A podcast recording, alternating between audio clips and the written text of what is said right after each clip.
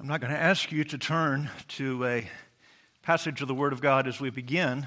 We're going to be looking at a number of passages, and uh, this may be a message where you want to just listen. If you're taking notes, write down the references with a view towards going back and being able to look more thoughtfully at those references later on.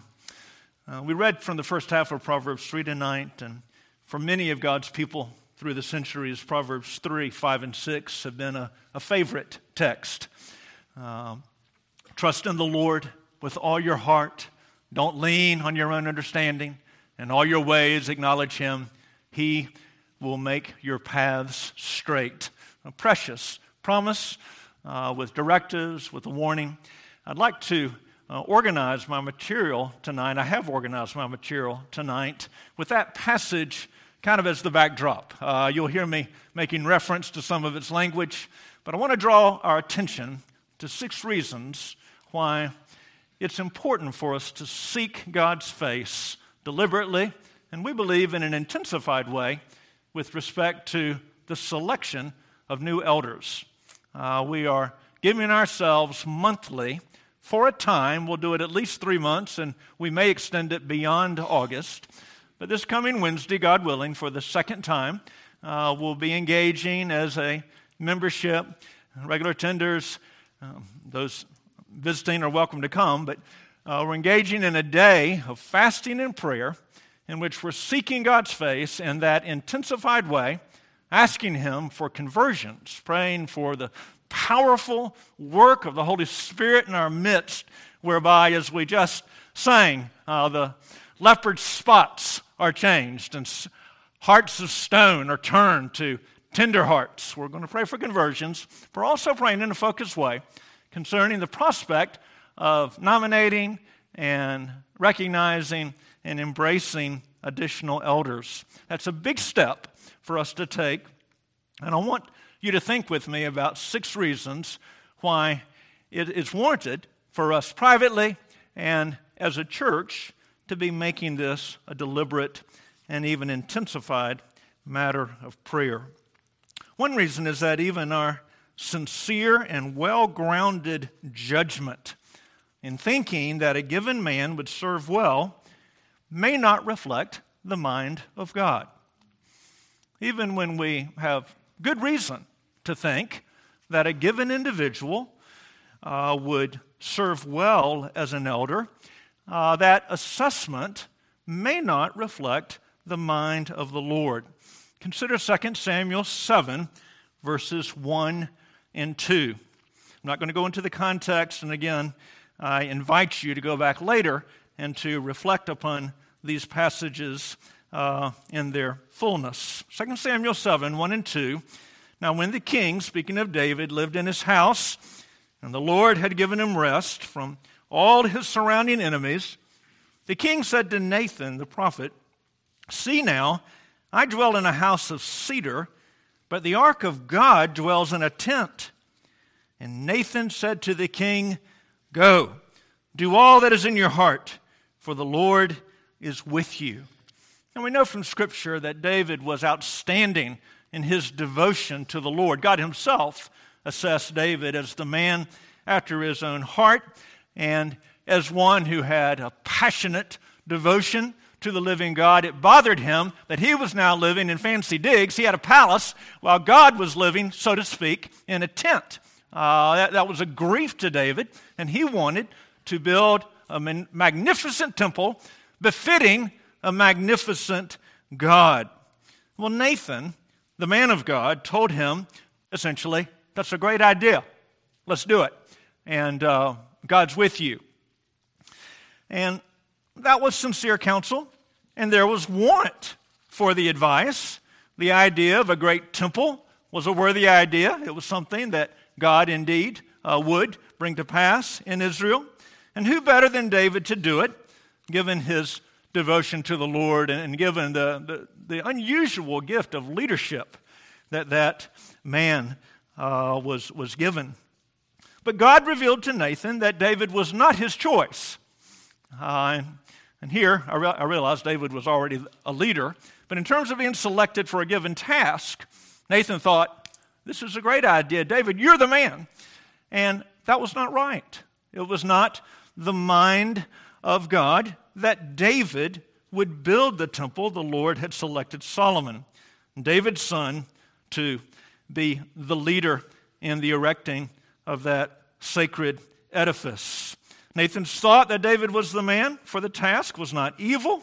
It did not seem unwise, but it was not the mind of God. And thus, in his speaking quickly to David, he reflected something of a leaning on his own understanding. A godly man, no doubt a man that was marked by wisdom in many ways, but in this particular decision-making process, uh, it seems that he didn't stop to seek the Lord's face carefully and to ask God to grant clear guidance. He just kind of acted on intuition, on impulse, and in leaning on his own understanding, he misjudged the situation. We're not going to receive direct revelation uh, concerning new elders in the way that Nathan received a direct revelation from God concerning not David but Solomon. But God has his ways of making paths straight.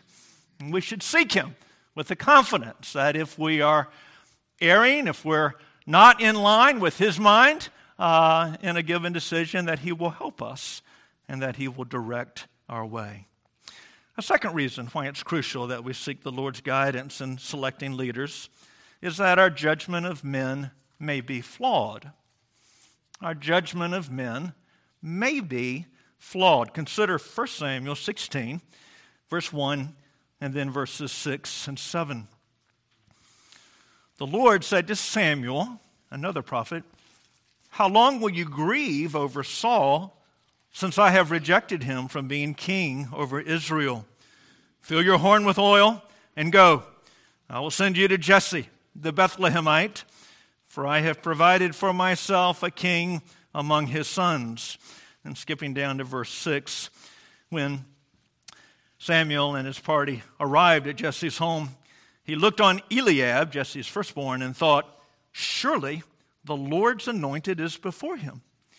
But the Lord said to Samuel, "Do not look on his appearance or on the height of his stature, because I have rejected him.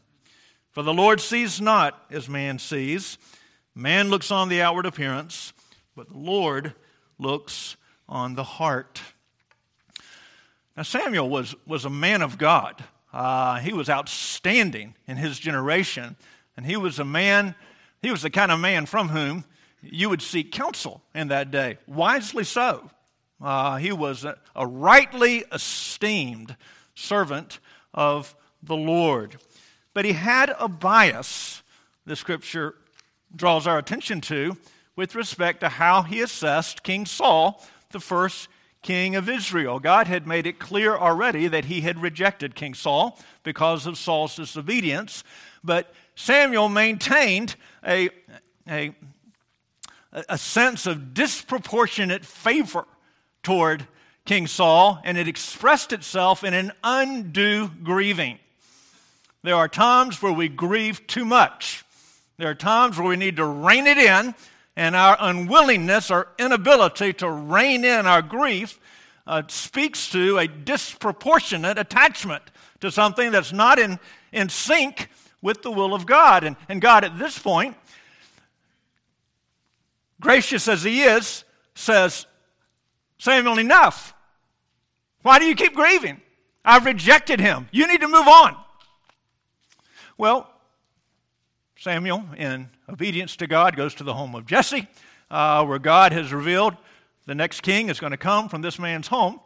It may be that part of the prophet's partiality towards the first king, King Saul, was that many of you will recall that Saul was a very impressive physical specimen, literally head and shoulders taller than any other man in Israel. He literally stood out among Hebrew men. And it may be that that was part of why Samuel had been so drawn to him. In ancient times, being bigger counted for a lot more than it does in our day. And it seems like that could possibly be part of his attachment to Saul because he just looks the passage tells us, at Eliab, and immediately concludes what? This is God's man. He didn't know squat about Eliab. But the man made a physical impression upon him. He was, uh, you know, striking dude in terms of the muscles. And Samuel thinks, this is God's man. And God reproves him, saying, no, no, you're, you're, not, you're not looking accurately and wisely at, at, the, at the man. Man looks at the outward appearance. God looks at the heart. Like Samuel, we can be unduly impressed with a given man, thinking more highly of him than we ought to think, Romans twelve three. We can also, on the other hand, be unduly critical of a given man, thinking less of him than we ought to think. Consider First Corinthians sixteen, ten through eleven a. Paul is closing his first epistle to the church at Corinth, and he tells them, when Timothy comes, see that you put him at ease among you, for he is doing the work of the Lord as I am, so let no one despise him. Now, I realize we're moving quickly through these passages, but, but, but I appeal to you to stop and think for a moment about a church receiving that news concerning a leader who was coming in to their midst. And the one message that they receive from the, uh, in that day, uh, obviously uh, the apostle had a lead role over the churches. The one message they received from the apostle Paul is, put this man at ease, see to it that no one regards him with contempt. Don't look down on this man in a despising way. Don't regard with contempt this brother who's doing the work of the Lord. And we know from the rest of the New Testament that there were things about Timothy, a native timidity, a lack of confidence that left him vulnerable to being regarded as less than impressive. Of course, Paul's admonition reflected probably not so much on Timothy as it reflected on the church in Corinth. They were a highly gifted congregation, but they were an immature congregation. There was a lot of carnality present in the congregation, and one of the ways that that carnality expressed itself was in a spirit of pride that had not been duly mortified, and there was a proneness to being overly critical. And Paul obviously felt strongly Corinth needs Timothy, but he was afraid that, that, that the church in Corinth would relate to Timothy in such a way that would really undermine Timothy's ability to have the ministry that Paul yearned to see him have in that important place. The fact of the matter is that there's no one in the New Testament that Paul prized more than Timothy. Paul knew how impressive the man was in the midst of some of the dimensions of weakness that in a more superficial way could lead people to look down on him. In God's kindness, we're not a young, immature church here at Grace Reformed Baptist, but it would not be in keeping with humility to think that we're not vulnerable at all to thinking too highly perhaps about some, or thinking too lowly perhaps about others, being overly critical. Let us not lean on our own understanding in this matter. Let us seek God's face with the conviction that He will make our paths straight. He'll help us to understand His own providential will in this matter. A third reason why it's crucial that we seek the Lord's guidance in selecting leaders is that choosing a man or men can become an occasion for differences of opinion. Choosing a leader or leaders in Christ's church can become an occasion for differences of opinion, and those differences can lead, in turn, to conflict and even separation. Consider Acts fifteen, verses 36 through thirty-nine. Acts fifteen, thirty-six through thirty-nine. Where we read, after some days, Paul said to Barnabas, let us return and visit the brothers in every city where we proclaim the word of the Lord and see how they are. Now Barnabas wanted to take with them John called Mark, but Paul thought best not to take with them one who had withdrawn from them in Pamphylia and had not gone with them to the work. And there arose a sharp disagreement so that they separated from each other. Now, it's crystal clear from Acts thirteen, verses one and following, that the Spirit of God had put Paul and Barnabas together into a missionary team. That, that was a partnership made in heaven. It was in a context of prayer and fasting that God had selected two leaders among a larger number of leaders in the church in Antioch, separate Saul and Barnabas for the first missionary journey. They had known extraordinary success. I mean, the Spirit of God had rested upon them in the first missionary journey. Now, after some weeks of intermission, they talk about a second missionary journey, going back to visit the churches that have been planted earlier to see how these young Christian congregations were doing. But they had a difference of opinion with respect to the selection of a leader. It wasn't a doctrinal matter.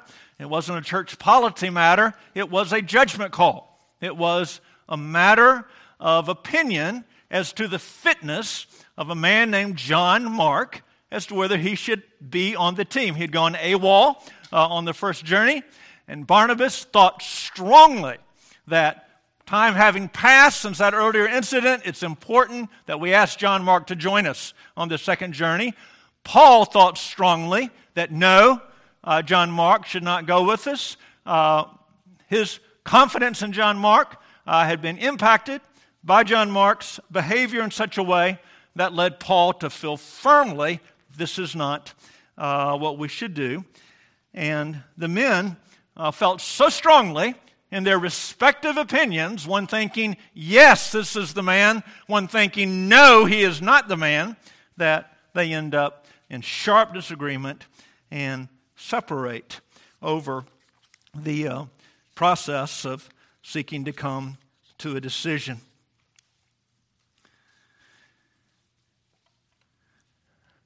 We're praying, acknowledging God in all of our ways. We're praying, trusting Him with all of our hearts. And we're praying, not presuming that, oh, we're beyond that. I mean, that may happen to a Paul and Barnabas. That would never happen here. No, we don't presume that. We, we want this process to strengthen our unity, and we believe that it can and should have that effect. But we recognize that there are risks involved, and these are things that we take to the Lord in prayer. And we just uh, lay it before Him, uh, seeking to uh, see Him work in a way that would further draw us together and strengthen our harmony. A fourth reason that we fast and pray is that we desire Christ to grant a good chemistry among those that lead us. We desire our risen Lord, our great pastor, to grant a good chemistry among the under-shepherds that lead us. Now keep thinking about Paul and Barnabas, Acts fifteen. Differences of opinion are not inherently bad. Differences of opinion are not inherently undesirable. Our God has ordained what kind of eldership in the local church? A plurality. God has ordained that the norm of the New Testament church is that there will not be one man. From one angle, you might say, the best way to avoid disagreement is just have one man calling all the shots. That is not the wisdom of Christ with respect to the leadership of His church. Nor is it the mind of Christ that what's ideal is to have one strong personality and then a number of yes men surrounding him who've got their rubber stamp out, and they're just ready. Where, wherever he says run, you run.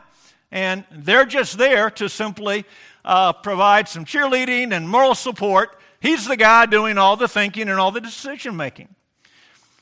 One of the basic values of a plurality of elders is that there is strength in having a measure of diversity in thinking through different matters. For all of us who are married, have, have we not, for you husbands, have, have you not appreciated the fact that there were times where your wife had a different idea than you? Uh, do you not thank God that there were some things that, that your wife didn't just say, yes, sir, whatever you think? But she sweetly and graciously, respectfully said, "Hun, maybe this, maybe this isn't your A game. You're thinking on this matter. Might we think about uh, approaching this in a different way?" I bless God. I bless God that at home and in church, it hasn't been Stu Johnston, Stu Johnston, Stu Johnston. I fear where we would be if that was the case. It's helpful to have people who can say, wait a second, I, I don't think I agree. It, I think this could be a better approach. But in a situation where you have diversity and you're seeking to work through important decisions, there needs to be from God the gift, and this needs to be worked at among the men, of a, of a chemistry where you learn how to work out and work through differences, and you come to a consensus, uh, if not a unanimity, at least a, a consensus as to the way you're going to go. I think Acts fifteen, verses thirty-nine and following, one of the saddest passages in the whole book of Acts. You long, at least I long, to see Paul and Barnabas saying, you know, maybe I'm wrong here. And I'm willing to yield. Um, can we just take a month, pray about it, seek counsel from men that we respect here at Antioch, maybe even talk to people in Jerusalem, and then come to a decision? We want to have a chemistry among the under-shepherds that lead us whereby they can work together well, not in the sense that they always think the same thing, but in the sense that they can bring together diverse perspectives in a way that promotes the unity and the health both of the leadership and of the church. A fifth reason why it's crucial that we seek the Lord's guidance in selecting leaders is that a well-qualified man may be providentially hindered or unwilling, but the Lord can change that if it's purpose to do so.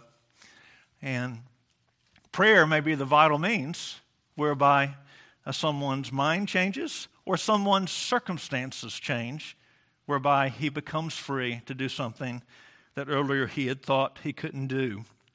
Consider First Samuel sixteen twelve.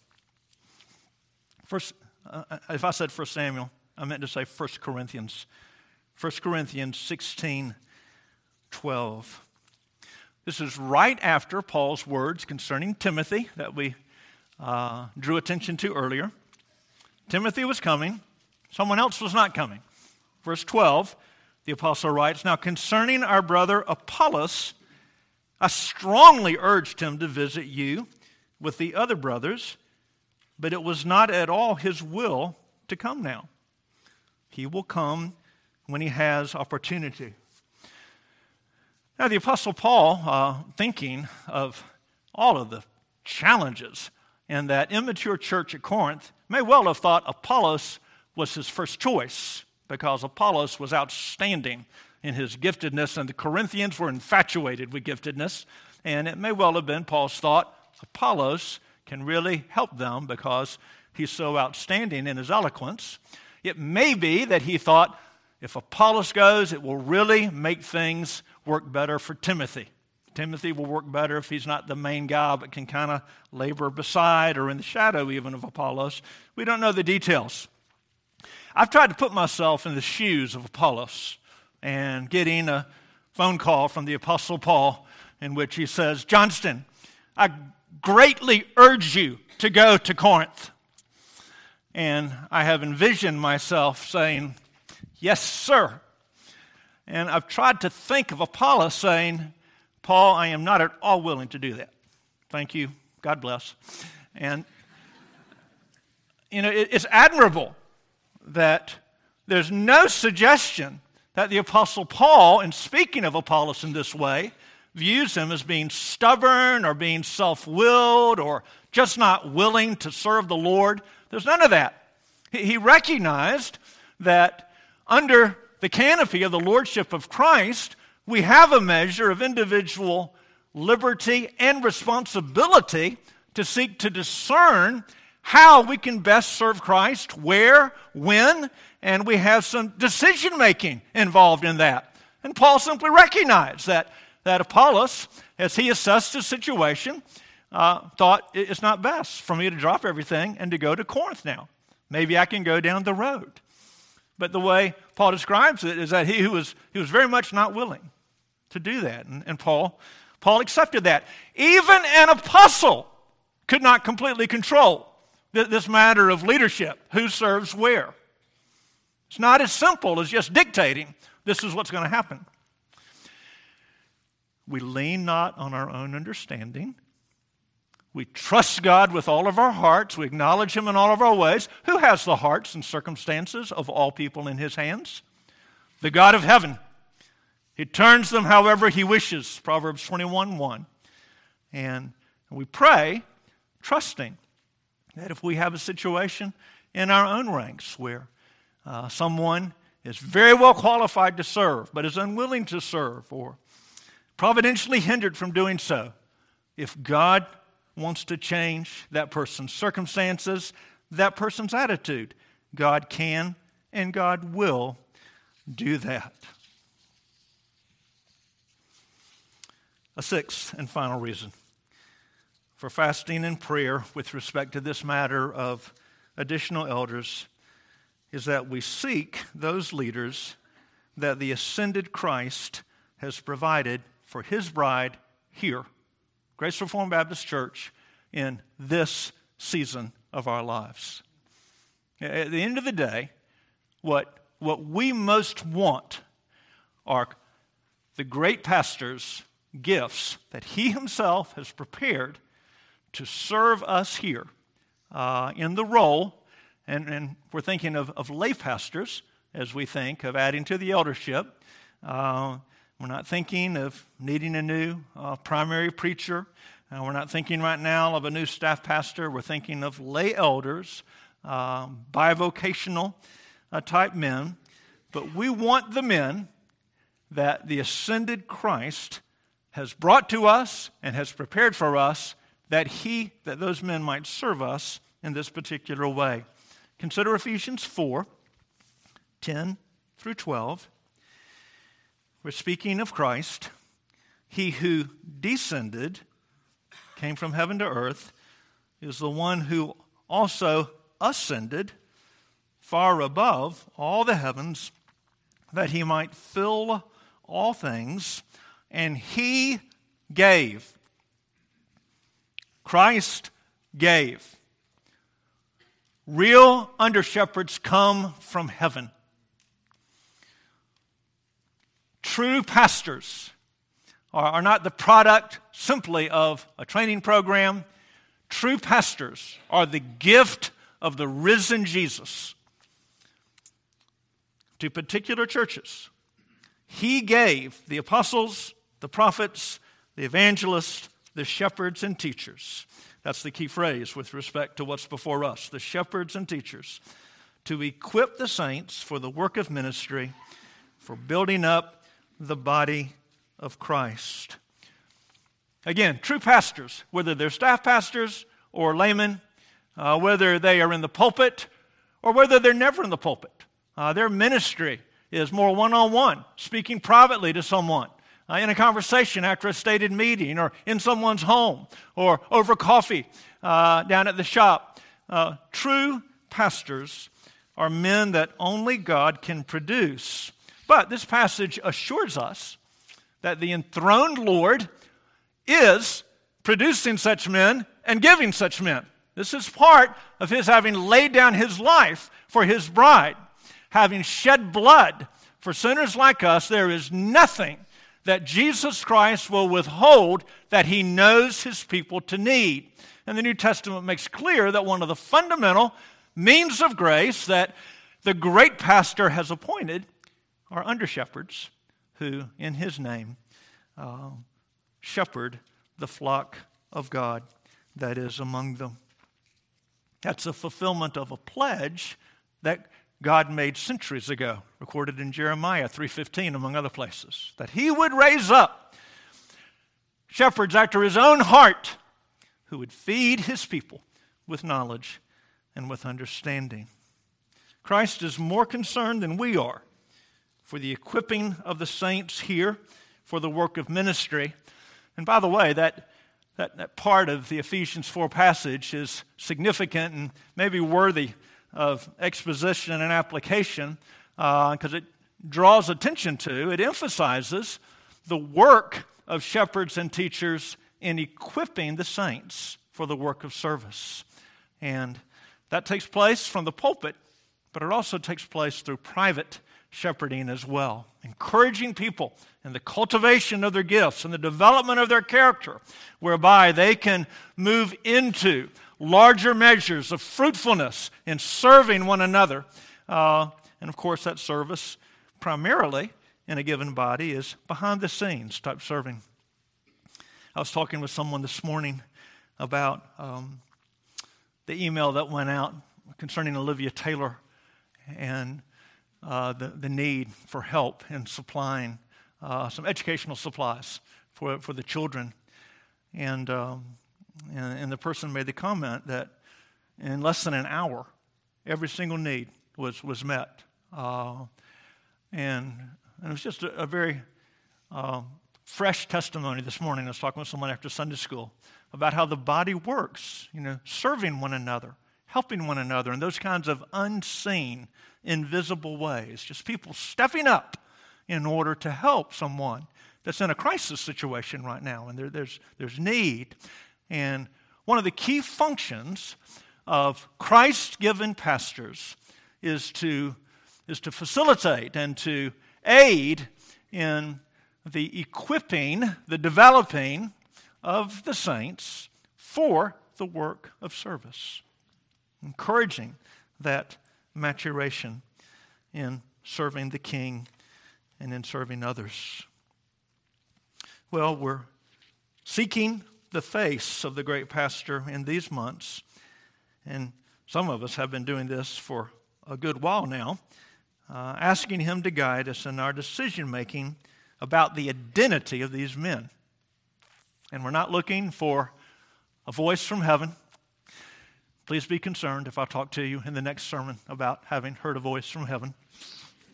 We're not, we're not looking for bold print in the clouds identifying by name the men that God wants to be elders here. We will think through as a congregation, and we will continue to think through as elders. Uh, Proverbs three five does not warn against thinking. The whole book of Proverbs urges us to think. So many bad decisions are made in this world and in churches precisely because of a failure to think. People emoting too much, thinking too little.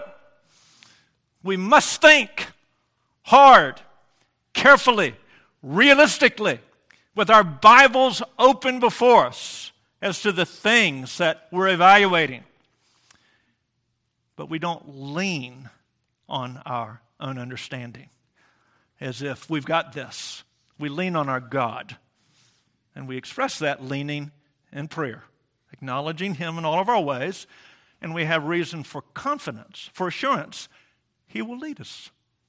Have we not seen that, brothers and sisters, over the years of our lives, privately and corporately?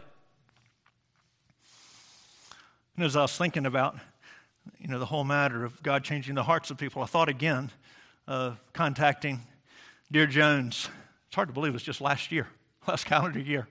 And uh, and con- conveying to him that we just really desired very much that he and Nicolene would, would prayerfully consider just looking at the possibility of coming here. Just, would you be willing just to investigate that, to consider it as a possibility?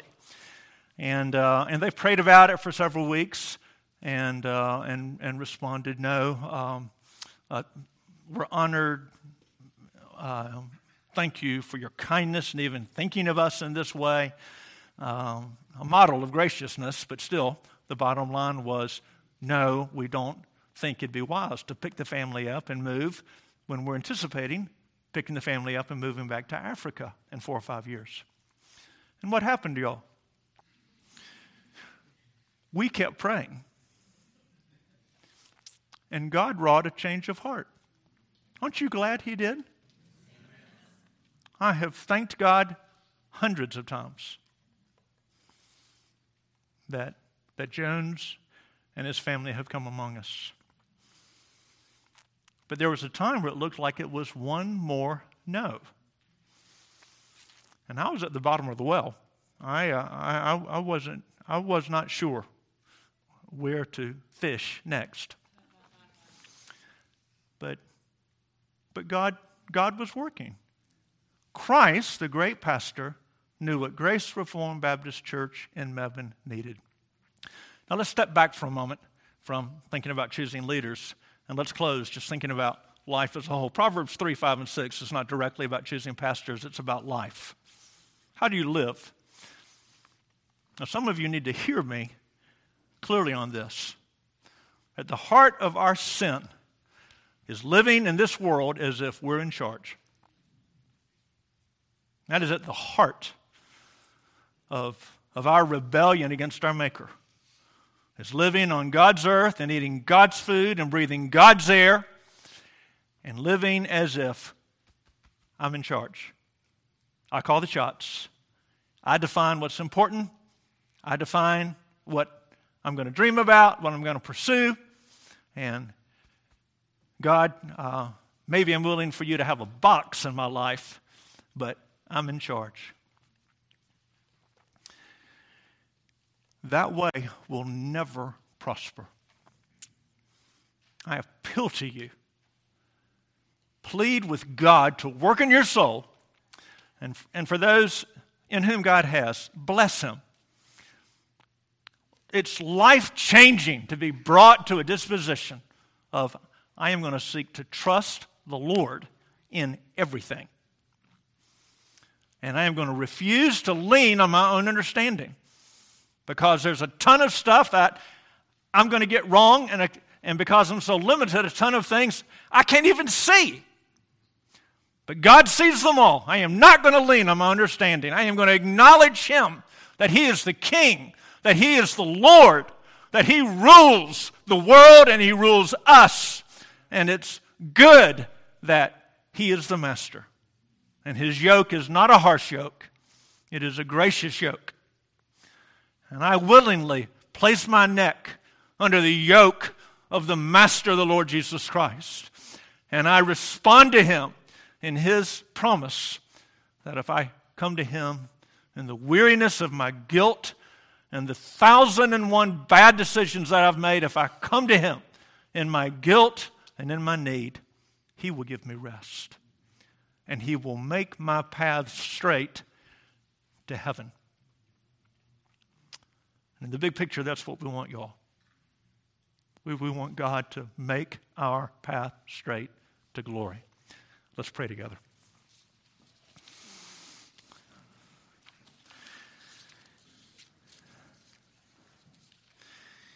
Before we pray, um, I'm, I'm not trying to be humorous here. I'm really not.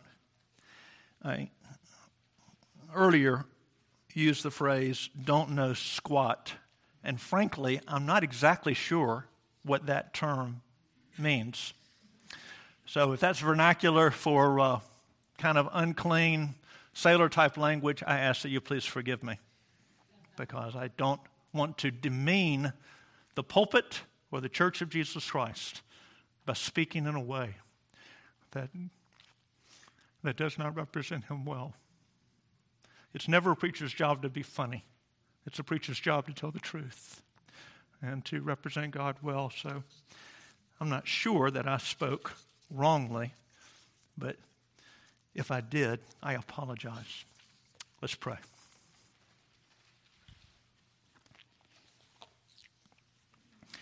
Our God, we bless you for your word. We are so thankful for the way it is a light to our path, a lamp to our feet. And we confess, oh God, that we would be so lost without its illuminating guidance.